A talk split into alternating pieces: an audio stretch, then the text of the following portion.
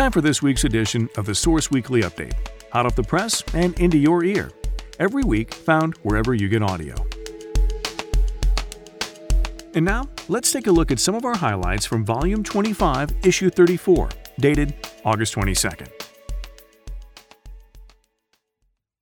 From the news desk, planning effort targets southeastern Oregon. Environment group questions BLM plan choice. By Hillary Corrigan.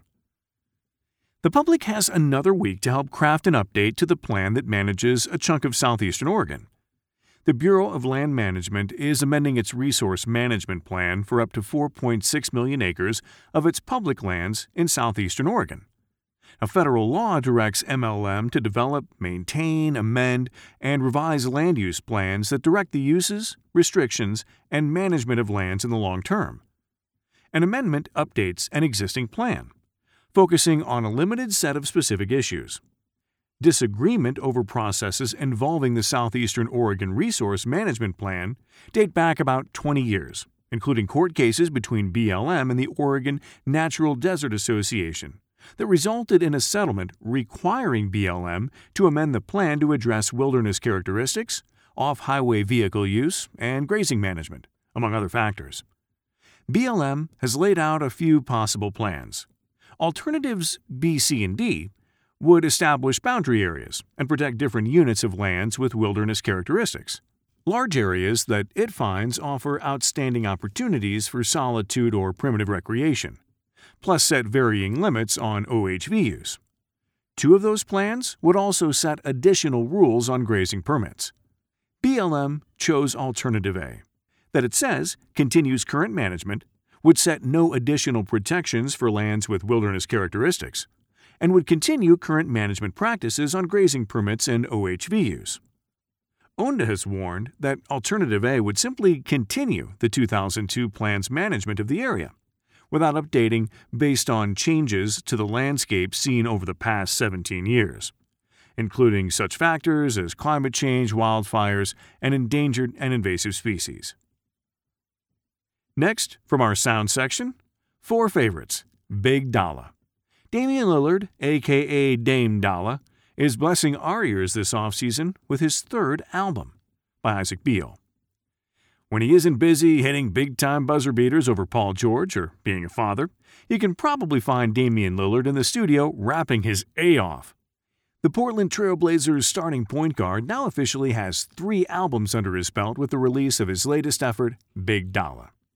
While you've probably heard the jokes about athletes trying to rap in the past, Lillard is one of the few who are actually good at the trade and have made a stable foundation in the industry. For someone who spends most of the year traveling and pushing his body to the limits, the time he does have to use as a hip hop artist clearly isn't wasted. Big Dollar is Lillard's best work to date by far. It seems fitting, as it comes following his most prolific and successful NBA season as both a player and team. After sitting with the album for a little while, here are my four favorites from the project and what makes them each stand out. Moneyball, featuring Jeremih, Danny from Sobrante, and Derek Milano. Firstly, if you throw a Jeremih feature on a track, I'm probably going to like it. But more than that, this might be the song with the most radio success potential from Lillard. It's smooth and a total flex. Getting money ain't new to me, sings Jeremih on the hook. The song is a total group effort, which may be what makes it so fun in the first place. Cupid, this track makes the list because it's great to hear Lillard flowing solo and be this captivating. He has this laid back style to his tone that's inviting and easy to listen to. Now, this is the track for people who don't want any extra frills or additives. Cupid is just Lillard rapping over a classic West Coast beat, being himself. Beach, featuring Derek Milano. This might be my number one on the album.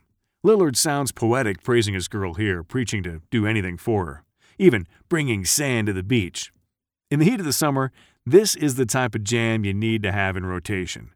I've been shooting for a minute, this a kill shot, raps Lillard, as he not only references his knack for the long ball, but his pursuit at this chance of love. Check. All about the check. No Nike, says Lillard, as he professes his knack for securing a bag and proclaims his loyalty to Adidas.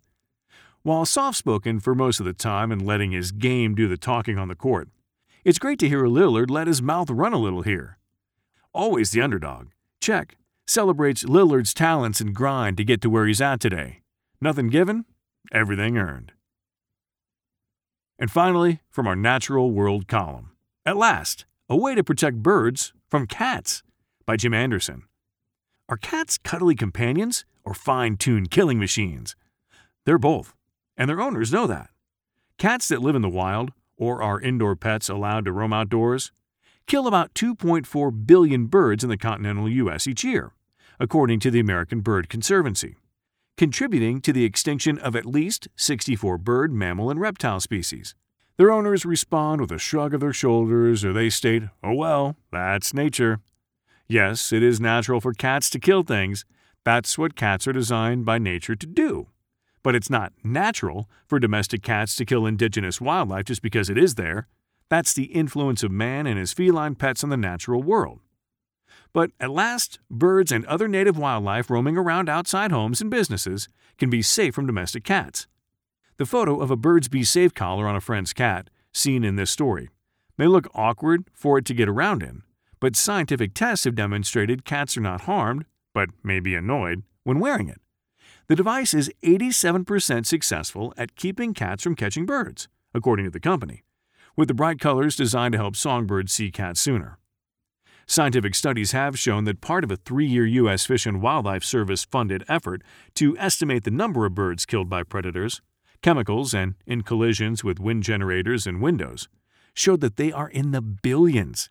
Because of that, about a third of the 800 species of birds in the USA are endangered, threatened, or in significant decline, according to the American Bird Conservancy. On top of that, a report in Nature Communications estimates a much higher figure than the billions of annual bird deaths previously attributed to cats. The study also reports that from 6.9 billion to as many as 20.7 billion mammals, mainly mice, shrews, rabbits, and voles, are killed by cats annually in the contiguous 48 states. The local cat owner who told me about this remarkable device was pleased with the results. No more dead birds at my doorstep, she exclaimed, and she heaped more praise on the Birds Be Safe collar when she said, My cat doesn't even know she's wearing it.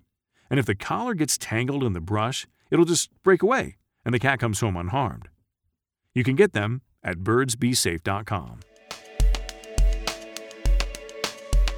Thanks for listening to this week's edition of the Source Weekly podcast. Be sure to pick up your free copy of the Source Weekly wherever you find yourself in Central Oregon, or log on to our website, bendsource.com. Thanks for listening. I'm Sam Scholl.